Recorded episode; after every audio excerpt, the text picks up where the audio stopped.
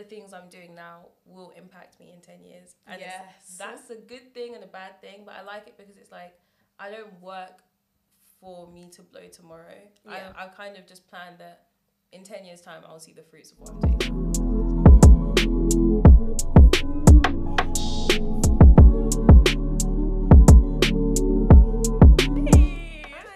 Hey guys, welcome back to the CEO Table podcast with Chris Milan. This is your place for personal development and self-growth.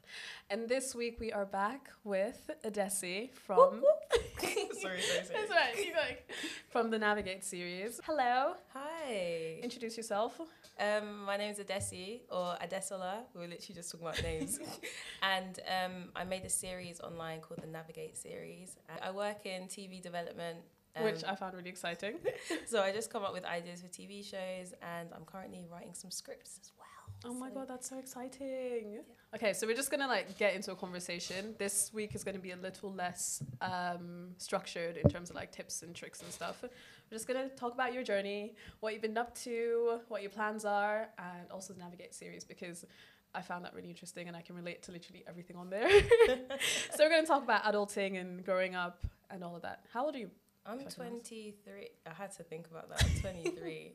Yeah. Okay, cool. And you finished uni in? I graduated from uni in 2018. Mm-hmm. I went to Warwick, studied English. Did you? I did. I'm a Warwick girl. Oh my God. Yeah. Okay. I was just there like 2 weeks ago for like a panel talk that they were doing for this thing called like, the Black Women's Project. I know Black Women's Project. Really? Yeah. So yeah, it's a really cute community. It is. I really like being there. And after that, I thought, oh, maybe I should go to uni. But you know, we're not there yet. Okay, so what did you study at Warwick? English literature. Absolutely hated it. Okay. Do you know what? I went to Warwick for Warwick. I didn't go for the degree. Do you know what? Yeah. So I was there. I was enjoying my life. Like. And then I had to do lectures, and I was so confused as to why they were expecting me to read books and stuff. So now I got to learn? Literally. I was so confused, but I only had like 8 contact hours a week, so I was just doing my own stuff in my free time. How would you describe the university experience? You know what? I feel like my experience is different to a lot of people, because when I talk about Warwick, it's like I have rose-tinted glasses. Like, it was like the best time of my life. I was like, what? I was like, yeah. But I had so much fun.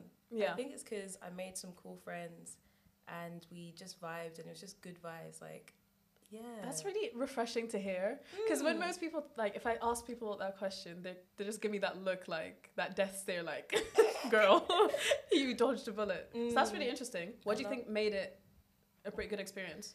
Do you know what? I just think... I think I went there with the mindset of like, you know what, I'm going to live my best life. Mm-hmm. I'm at uni, let me enjoy. Yeah. And that's literally what I did. And I think it was just, I saw a lot of opportunities of things where the uni could give you like free money and... Free money is always good.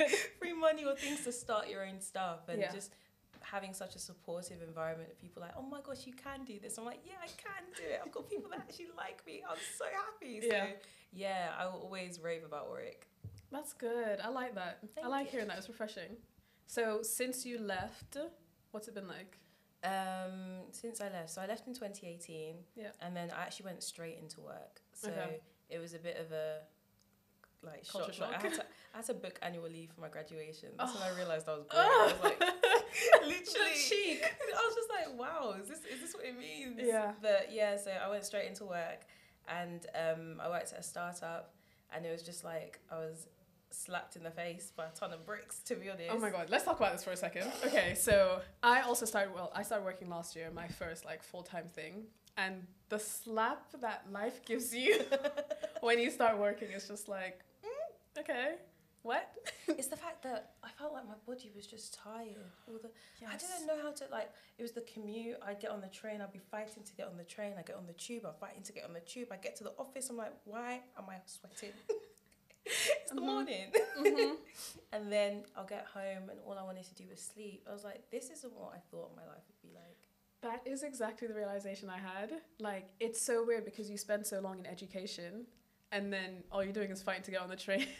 Honestly. To type on your screen for 8 hours, and it's just like, bro, this cannot be what I went to school for. This is not what I studied for. At all. It ain't it. It ain't it at all. Like, I just think You know what? When I was in uni, my idea of growing up was going to brunch. Oh my God, yes. Because everyone who I saw that graduated on their Instagram, they'll just be doing like bottomless brunches. I was like, yeah, you know what? When I'm a graduate, that's my life. Graduation vibe. 100%. So then when I was realising that you had to work to earn the money to do eat the brunch. Nah, mate, I'm not on it. Oh my God. No. At all. No. So how did you manage to like get into the swing of things? Because you've been working for 2 years now? A year and a half? I'd say a year and a half. How did I get in the swing of things? I think it was just... It's one of those adjustments that your body just naturally kind of starts to do. It's like when I remember starting secondary school and I was tired when I used to come home. Did you not? Did you not remember? I remember starting. Now I'm just wondering. 9 to 3 p.m. used to kill me. Like, sorry.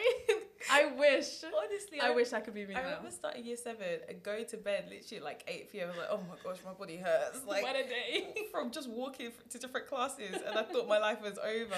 So I think it just took time for my body to get adjusted. Yeah. And I think also just like building a routine and prioritizing and actively like blocking out my days, knowing that I have to do this at work, then when I get home, I'm doing this, or on the way to work. Like every section of my time is like, it's kind of precious because I have things that I do outside of work. Exactly. So it's very, how do I describe it? I can't be going with the flow anymore. Oh my God. Do you know what? This was the episode last week. Really? This is exactly what I was talking about. I was saying like how to balance a 9 to 5 with your side hustle. And I was saying that you can't be winging it anymore. Like your time is so precious.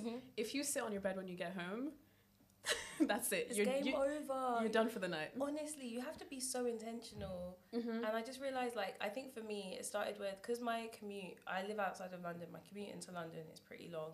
So it's like, I can't just waste that hour. No, I think it's about nearly 2 hours. So that yeah. let's not stress. Okay. My head will be hot if I think about it.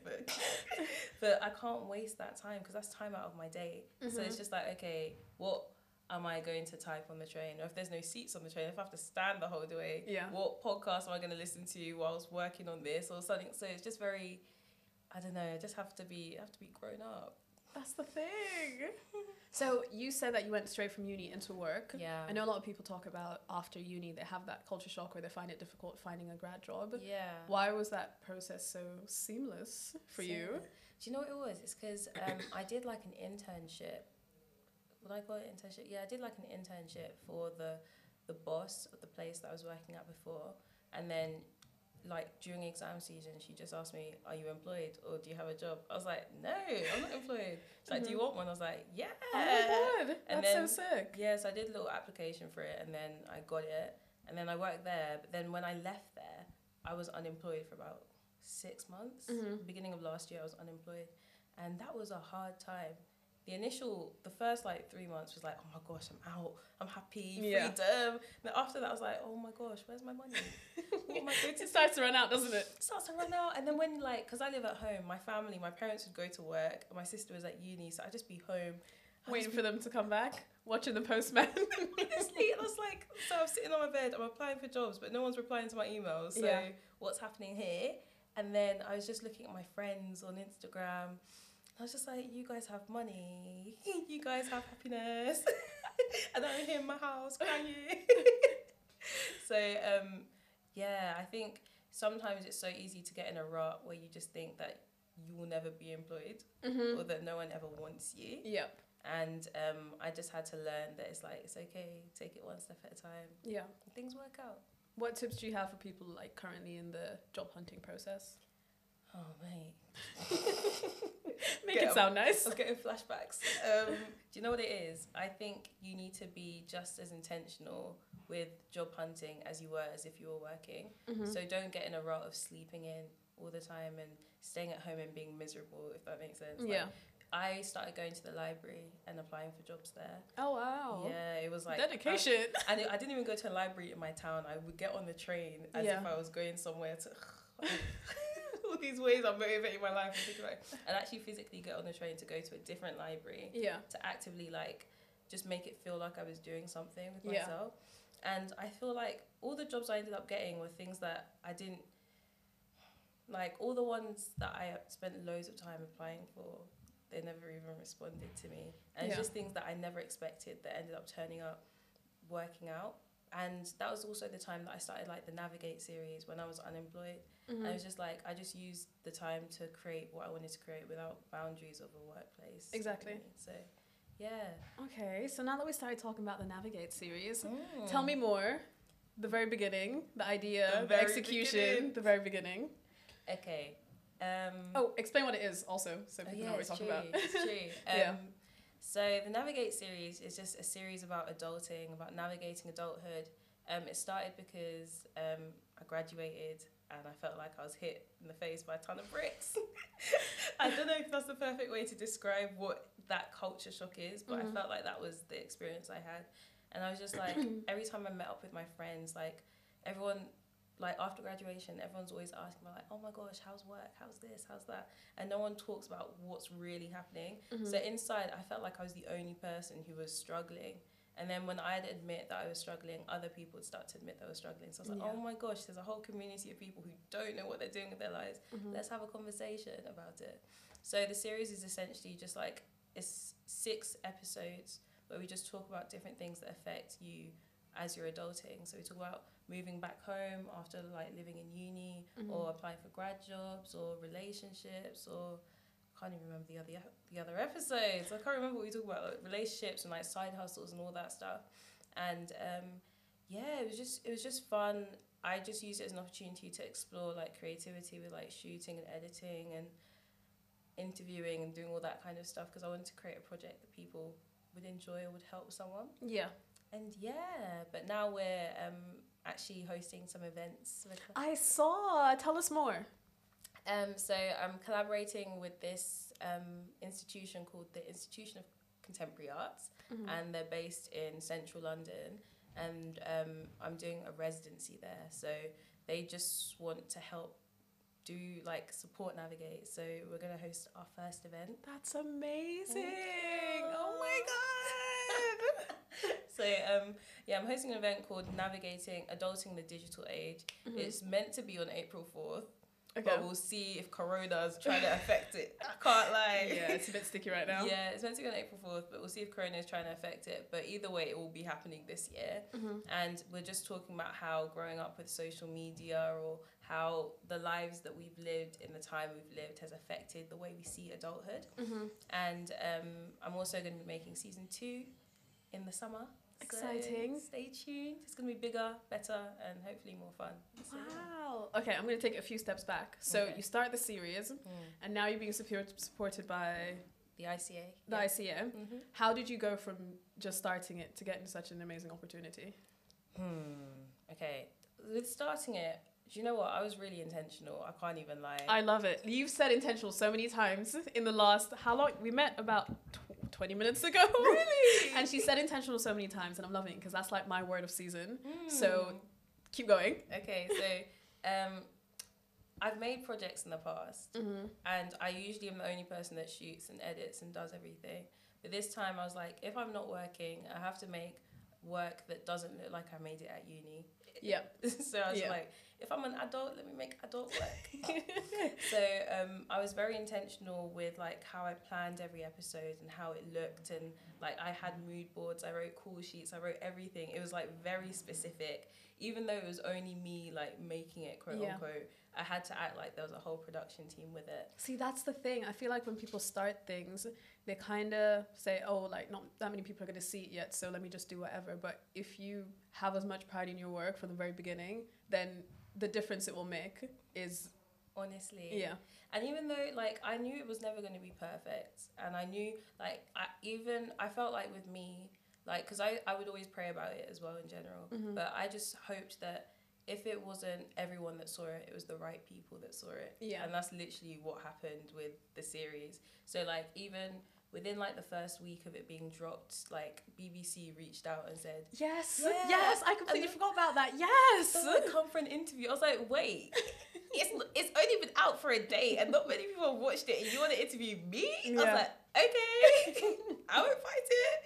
But just stuff like that. So people were reaching out to me, and the thing was, it's like I made a spreadsheet for promotion. Yeah. So in that, I had all these different companies that did production or things that were similar to like related to young people, and I stalked all of them, found all the email addresses of the PR people and like execs, and I just spent days. This is when I was unemployed, so I had time. I spent days emailing everyone, sending them like, "Hi, I made a web series called Navigate. Check it out. Most people ignored me. Some people replied, and in that we had little conversations in that. But I realized that in me trying really hard, it didn't necessarily get the response I wanted.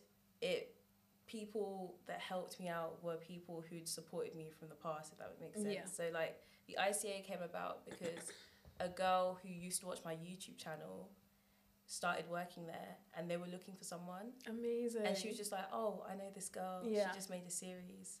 You should work with her." And then that's literally what's happened. That's amazing. And I find most of my opportunities come from like previous subscribers that grew up watching my YouTube. Exactly. I was just like, "Oh my gosh, I love it." So yeah. Let's talk about networking for a second, because you just said how people that you knew before, people that watched your channel before, then grew up, started doing things, and these opportunities then became available. In terms of networking, how intentional was that process, and how much has it impacted what you're doing? I don't know if I'm the best person. I feel like my network is, my network is growing, but I'm not an intentional networker. Okay. So I don't go to networking events and say, "Hello, my name's Adesi." Oh my God. Thank you. I'd say that one more time, please. I can't do networking events. Yeah. So for me personally, I'm just so awkward. So it's like, I will meet you. I'll say, "Oh my gosh, how are you? This and that." And then we'll just be looking at each other. And then I'll be like, "Okay, I'm going to go over there now." That's exactly how it goes. There's no like real, genuine connection there. It's just everyone's like, "Oh, hi, what do you do? What's your email?" And it's like, whoa. Relax. My name is. Okay, yeah. So networking events. Networking events are not for me, because I also find that people always crowd to like the big person at the end, and they ask a stupid question. And then it's like, so what was the point? Yeah, 100%. So I don't do that, because I'm very over it. If I go to an event or a panel to see someone speak, I'll see them speak and leave. Like, that's exactly me, like in and out. You're the first person who's ever said that. Do you know what? I do network, but it's definitely not an intentional thing. Like, there's people that I meet, and there's such amazing people that I can't help but speak to them, as we're doing right now. But it's never a thing where it's like, "Oh, hey, what do you do? Let's shoot, let's connect." Because it's just like, the vibe. If the vibe isn't there, honestly, then what's the point? And I feel like a lot of people now, they see more what people can offer them than who the actual person is. And that's where people go wrong, because it's like, that's great that people can offer you things, but you will never really get the most out of it if you can't make a genuine connection with that person. So true. So I completely agree with you. I find that my network has grown in two ways. One, Instagram. Oh, 100%. Literally, I follow people I think are cool. And then I start with just a little response to the story, like, "Oh my gosh, haha." Yeah. And then I DM you, like, one day, like, "Oh my gosh, I love your life. Let's be friends." Yeah. But I'm not as pushy as that. It'll be in a more... Do you know what? Yes. I'm going to point out, if you use the line, "Let's be friends," please don't. I don't use that. The internet, it does things. Because when I found you, I think I found you... when you started the Navigate series, because I remember seeing like the first few posts, and I was like, "Oh my God, this looks so cool." And I think I DM'd you. Okay. But then I did probably DM you. Yeah. But then not much else happened there. And then I think at the time I said, "Oh, I need you on the podcast." And then I don't really know what happened after that. Well, I'm here now. You're here now. That's all that matters. No, yeah, I think you DM'd me saying something nice. Yeah. And I was just like, "Oh," because the thing was, I followed you already. So I already, did you? Yeah, I followed you already, and I knew who you were. So when you DM'd, it was like, "Oh my God, no, I made it, mama." Well, I made it. So it's just the fact that it's like, when other people that you respect see something in you're just like, wow. Yeah, it's nice. Happy. And also I think even with this whole like networking thing, when you create something that's great, and people see it and people want to support, that can also, you can build a bond over that. Amazing. So it's a lot easier when you have something else going on, like in the side, like say you don't really do an extra thing, then it's difficult to meet people on the outside where I'm like, "Oh, what'd you do?" And there's not much there. But if you do something specific, you can literally build an audience or build a group of friends that are interested in that thing, and then from there you meet people who know people who meet people who know people, and then you just keep going from there. I think that is literally, I think that is definitely the best way. I think people always connect based on like common interests. Like if you both create content, and it's like, oh, I like the stuff you make, you like the stuff I make. Let's connect in that. I think, I just think it feels more genuine in general, and it makes when people reach out, it seems like, okay, this is like a genuine thing. I shouldn't be scared. Yeah, exactly. Friends. Yeah, I get that. Because even now, I didn't know what to expect to meet you in person. Really? Like, I just, because I see you online. I don't know what it is. I was, because you were scared. I wasn't scared, but it's just like, it's all coming out now, like, isn't it? You just never really know if you're going to get the same vibe in person. But I feel like if you genuinely share a common interest, it makes it so much easier, because you can, I mean, we could literally just be sitting here like, so the next question is, but because there's like a genuine shared experiences or shared interests, it just flows a lot easier. Definitely. Silence. Okay, so when you started the Navigate series, what were the most difficult parts? Okay.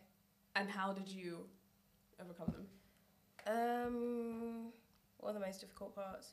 I think it was a combination of, what are the difficult parts? I think there was a difficult part in each stage, so like pre-production, production, and post-production. Pre-production was just like planning it and actually trying to see a way that would work, because I hadn't seen anything like it before. So it was just trying to find references and like get people to all be available on the same day. And because I was unemployed, I was a bit broke. So it's like finding a studio that was reasonably priced. Because initially my plan was to do it in an Airbnb. I was like, yeah, it looks like cool, find a cool Airbnb. But then when people heard I wanted to film, they were like, no. So I was like, I don't know why I told them, to be honest. That was your first wrong step. I caused my own problem. But yeah, so lost my trail of thought. Airbnb. So finding a cheap place. So then I found a good studio. Then when it came to production, it was like, I knew that I couldn't shoot it because I wanted someone who actually knew what they were doing to shoot it. So I found a guy called Enoch, really cool. He helped me shoot it, but then it was more like I needed to direct him, if that makes sense, which was hard because it's like, if I'm presenting and I'm directing, it's kind of, it's a balance in that.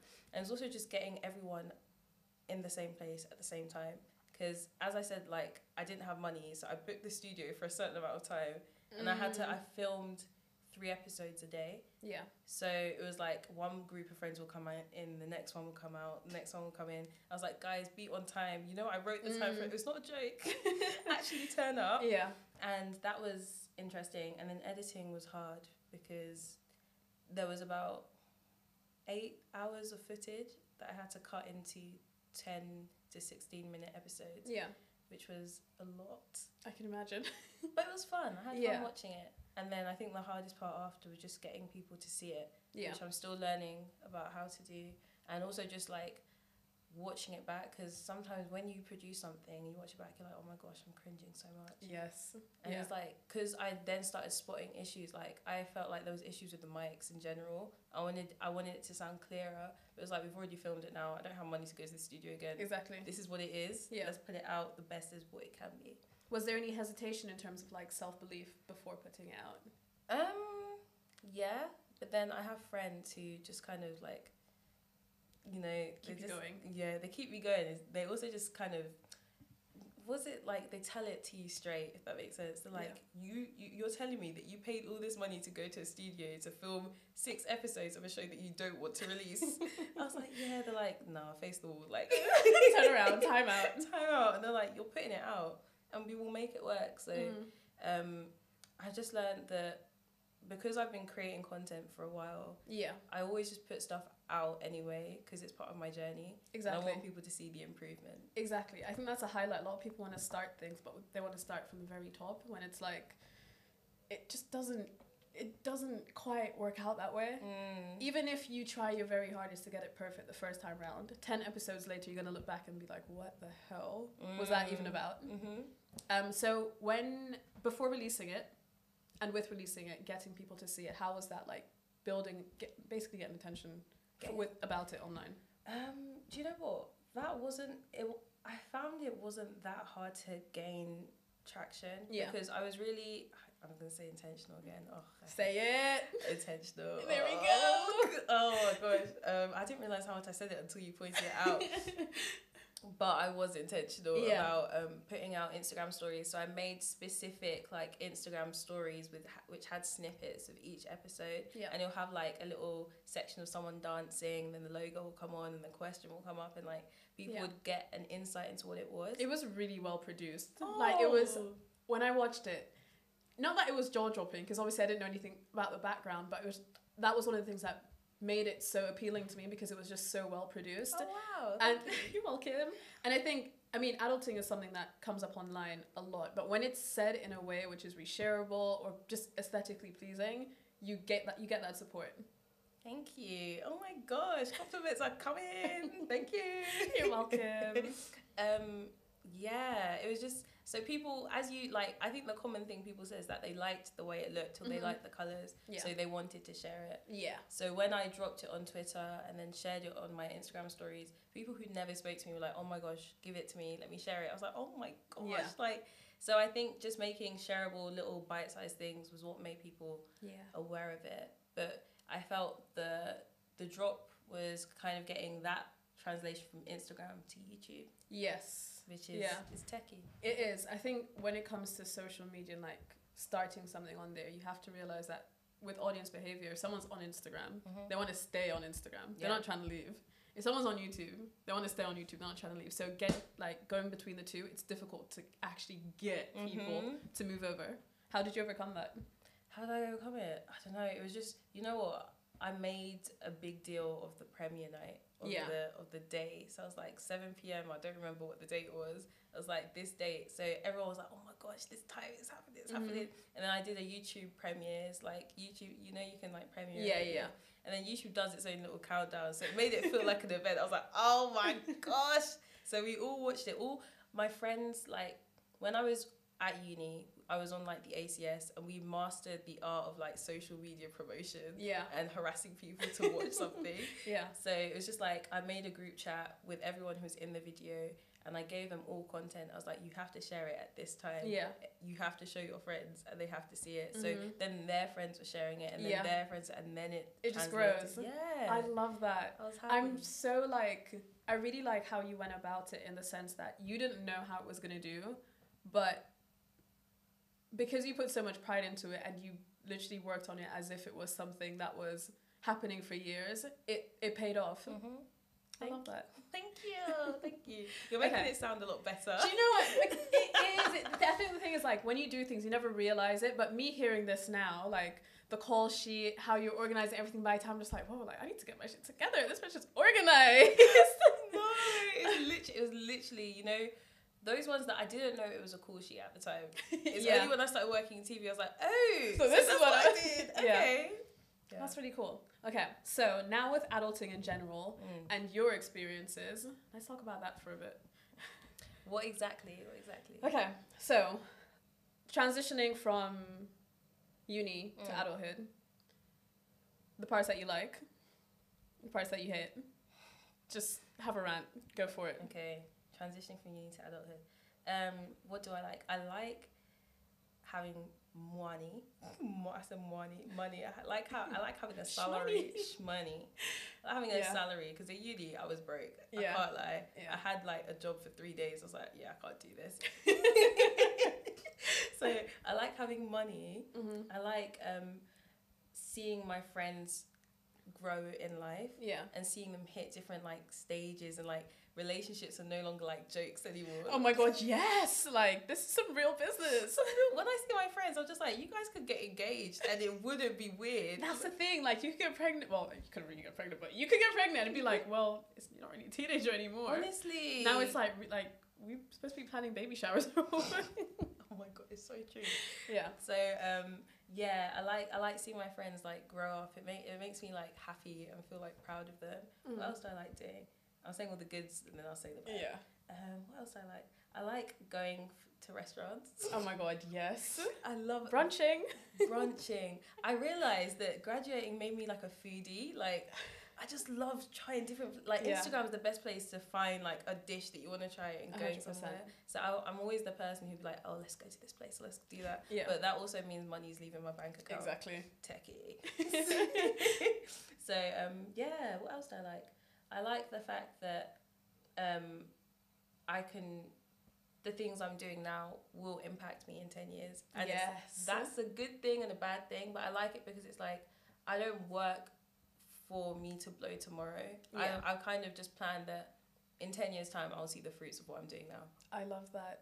I love that. Okay, we're going to pause on that one for a second because I love the fact that you said that, especially in a time where everyone right now, I guess, rightly so, we're in like a virality age where social media is just like, you want to blow up tomorrow, and then suddenly you're on the BBC doing interviews and on the cover of Vogue or whatever. But when you actually sit and think about it, we're still very, very young in the grand scheme of things. Honestly. And the graft now isn't, you won't necessarily see the results tomorrow, but it's just that daily habit of making sure that everything that you do is intentional. If you saw the way she looked at me. In 10 years, you're going to look back and be like, that was the thing that set this off for me. So I appreciate you saying that. Okay, continue. So those are all the things I like. Yeah. What I don't like the fact that you have to keep going into work every day. Oh my God, it's ridiculous. Honestly. Like, the audacity. So you want me to come back tomorrow and next week? Again. And next month? Again. And like, I work from 9:30 till 6 p.m. and then I get home on average, if I don't go to the gym, like I Oh my God, you go to the gym too? Mate, get out. See, I can't. I go to the gym, but I go to restaurants straight after, so like I'm cancelling everything out. But I'm trying to build this whole routine part of my life. So I can't remember what I was saying. If I the gym. What were you saying? The bits that you don't like, you have to go to work every day. Yeah, I have to go to work every day. Yeah. They keep calling me back and I have to keep going there. I don't know. Cause and if I don't show up, someone asks me if I'm okay. Honestly, like, what's the problem? When I was in uni, I went in twice a week or 3 times a week, and I was like, every day from morning till night. Yeah. Dude. Mm-hmm. But it's all right, like, because I kind of like what... No, I do like what I'm doing now. Kind of like... No, because I feel like you always expect to... Your side hustle is, like, what you really want to do, and then your job is, like, what, like, I could do it. But it's, like, I actually like my job, so it's okay. That's good. Yeah, so the fact I have to go in every day, I think the fact that things cost money... Honestly, it's ridiculous. So I have to keep paying. I didn't ask to be born, so please explain. Who sent me? Honestly, like even just tax, like it's rude. Ew. It's actually rude. Tragic. Tragic. And then paying for well, I don't drive, so paying for trains and stuff, like that's a genuine burning hole that I feel out of my pocket. What else do I not like? I don't like the pressure that we put on ourselves. Yes. And the pressure that comes to, as much as I love seeing my friends win, also the comparison that comes in that. Yeah. Of like, oh wow, so I've chosen to go down a creative route, whereas I know a lot of people who are bankers now or lawyers, and then what they are doing or the lifestyles that they're living is different to what I can currently do. Yeah, I mean, I'm Warwick alumni, I'm pretty sure. You will just feel insecure. You'll go on LinkedIn and you'll get a notification. You'll say, this has happened. I've been promoted. This has happened. Look at me. I'm changing the world. This and that. And then I'll be like, wow. I'm filming in my bedroom. I'm filming in my bedroom. And then people will be like, they'll suggest holiday destinations that are across the world. I'm like, mate, give me 10 years. Let the money come in first. So it's just a fact that I know that my path is different and that my financial path will be different. Exactly. Because of that. It will work. It has to work. You've heard it here. I wasn't made to be broke. I realised I wasn't made for it. I can't. I just can't. I cannot. It's not. But yeah, that's probably what I don't like. And I don't like the fact that, what else do I don't like? I feel like you just feel pressured to be in a relationship as well. That's how I think. Do you know what it is? Like, it's not aunties and uncle. I just think it's just a start. It's like, I'm gonna be 24 this year, which means I'll be 25 next year. Okay. I just expected my life to be a bit different. Just a bit. Just a bit. A little bit. I thought I'd be, you know, booed up. I could be exposing my life, but I genuinely just thought, and then because I see like my friends who seem to be in some form of like, you know, it seems to be they're on their way to marriage, on their way, and I'm just like, okay, Desi, we need to have a conversation because this is not working right now. Get intentional. I don't know about that. Okay, so we're talking about the pressures for a second of like growing up and just having our shit together. Right, social media, first of all. It's really nice to see, as you said, see everyone win and just do amazing, be amazing, buying houses, being promoted, brilliant stuff. How do you not play the comparison game? How do I not play the comparison game? I think, for me, I don't follow a lot of people, if that makes sense. So I don't follow a lot of like big influencers. Yeah. I feel like the biggest person I follow is Patricia Bright, and then that's it. Yeah. Yeah, because I can't compare myself to people that, like, I just don't know. Their lane is different. Yeah. In regards to comparison on social media and stuff, a lot of the people who are doing big things that I admire, they're usually my friends. Yeah. And I'm just like, oh, like, I'm happy for you. It's not even the negative happy, like, I'm genuinely happy for you. Yeah. And if you're in my network, it means that we could both get there. Exactly. You're winning, I'm winning. Literally, I'm eating from you. Literally, because I just feel like the people you're surrounded with are a reflection of who you are and who you're going to be. Yeah. So that's kind of what, it's just pretty chill. Like, if it's my friends, I realise that their time is now, my time will be a bit later. Exactly. And I think one of the things I've realised about you is that you're very sure of yourself. Ooh! And I really like it because there's no, like, everything that I'm asking, just like, I know what I'm doing, they know what they're doing, everybody's good, I'm Ian, they're Ian, period. Like, that's it. I really appreciate that. Were you always like that? Nah. How did you get there? The fact you've been telling me is like, oh, wow, this is beautiful. How did I get there? Tears. Bucket loads. Crying. I used to just cry. Yeah. I used to just cry. And then one day I got tired. Do you know what? That's what it is. I think I had the same thing where it was just like, for a while, I was just like, I wasn't feeling completely fulfilled. And then after a while, it's just like, I actually have no more tears left. Like, what now? Like, what can I do? I'm over it. Exactly that. Exactly that. Yeah, so, yeah, I just stopped crying and I just sucked it up. And I said, this is the journey I'm on. Yeah. And I've chosen this journey. Mm-hmm. And I have to firm it. Was it an intentional thing, like, deciding the journey that you were on? Or did you feel like you kind of just, not fell into it, but it more came to you than you went after it? No, I felt like I had to go after it. Yeah. Because as we said, like, I went to Warwick, and Warwick is very corporate. Yeah. And it's very much like everyone is banking, law, consulting. If you're not, maybe a bit of marketing. If you're creative, maybe a bit of marketing. Have a bit of sauce. Just a little bit of flavour, you know. And I had to be intentional to fight against that because it wasn't the norm. Yeah. And people would say, oh, you want to go into TV? Oh, that's really nice. They'll say it as if it's a disease. That's really nice. Well done. So have you done anything? Not yet. Oh, wow. You know what? Don't worry. I believe in you. But you'll feel so dejected after that conversation. So I had to build that resilience in uni, and then just knowing when the small victories come.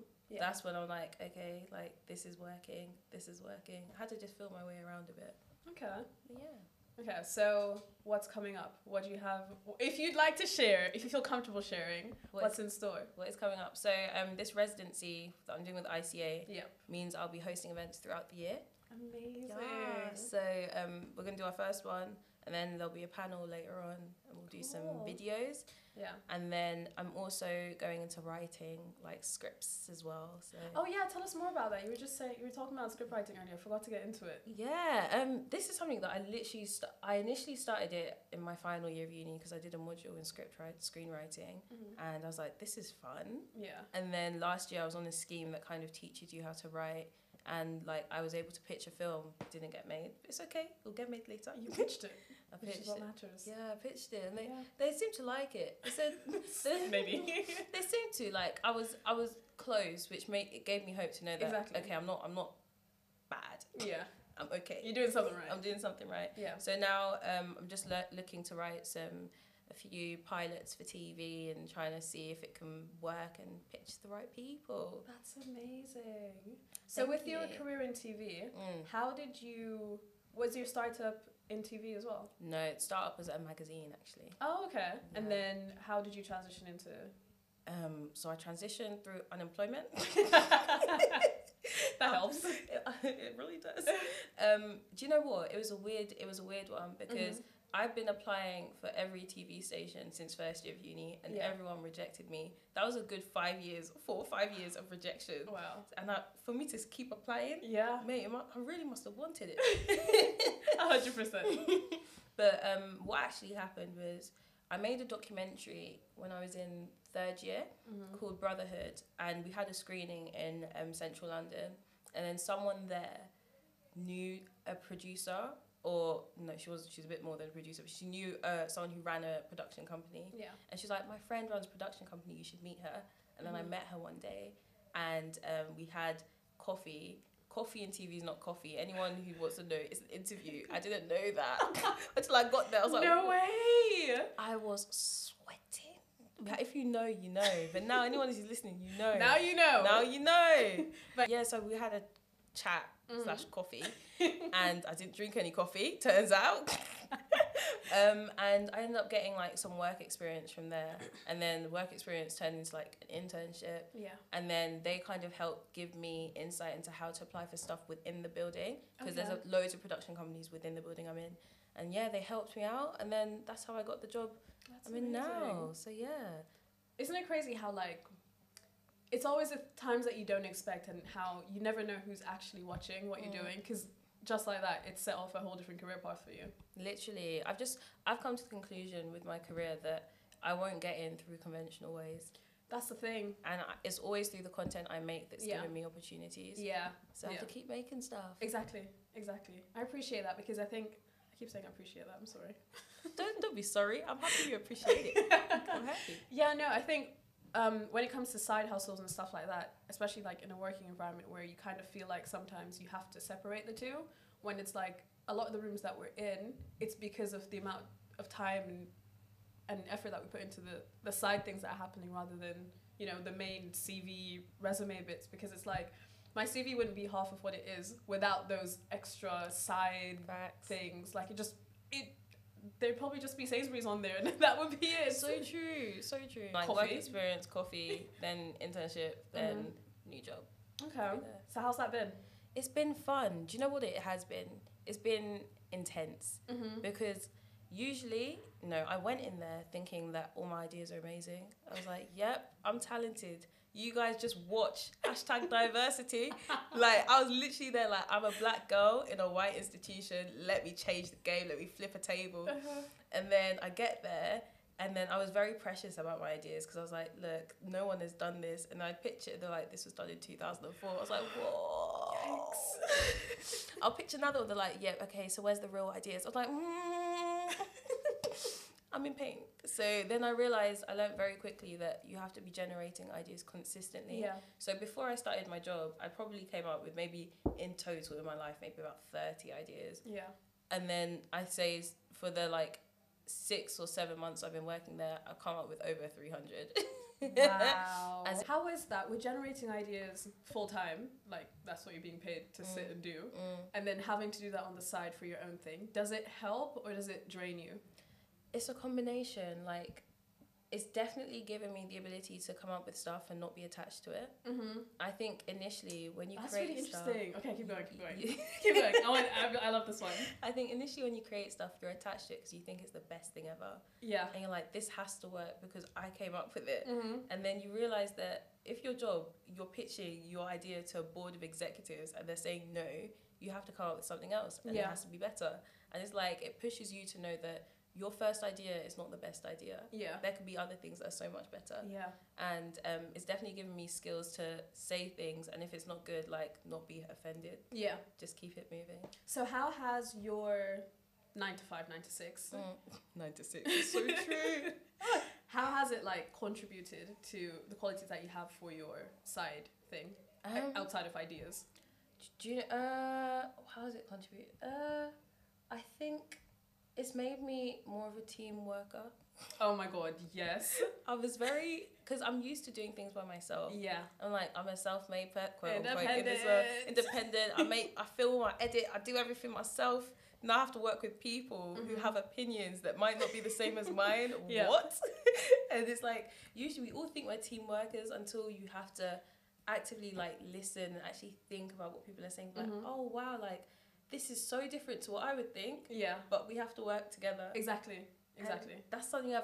It's weird because English, you don't do group work or you don't do any like yeah. group work together. But because we're in a, my career is very much we do brainstorms. So one person will throw an idea, another person will throw it, and you have to build on each other. Yeah. And I just had to learn to work with people, which sounds a bit weird. It sounds like I'm one hermit, but I feel like a lot of people who create their own content mm-hmm. or who do things on social media, they're very independent. They're not yeah. used to being with people. Exactly. Have yeah. you? Did you find the same thing? No, 100%. Especially with like self-employed or doing your own thing. It's just like you're the idea.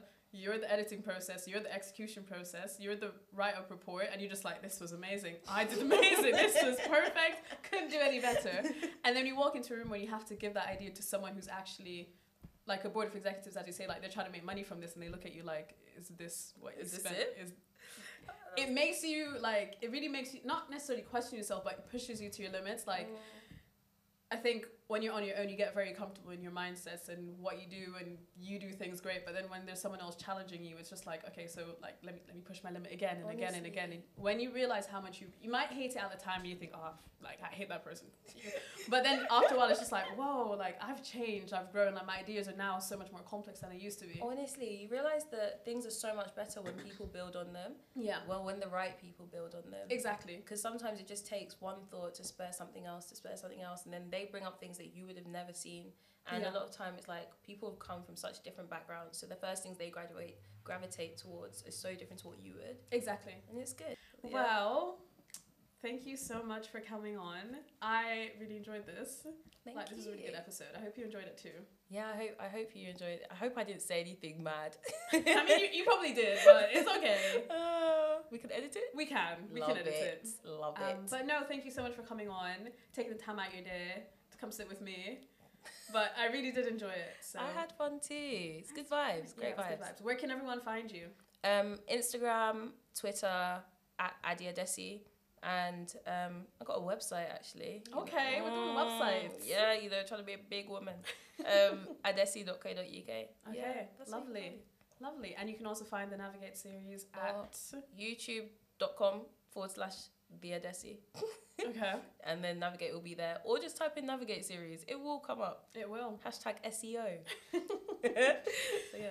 Amazing. Okay. Bye guys. I hope you enjoyed the episode. Let us know what you think. And also don't forget to follow the CEO Table on Instagram @the CEO Table and myself @Chrissy Milan. Goodbye.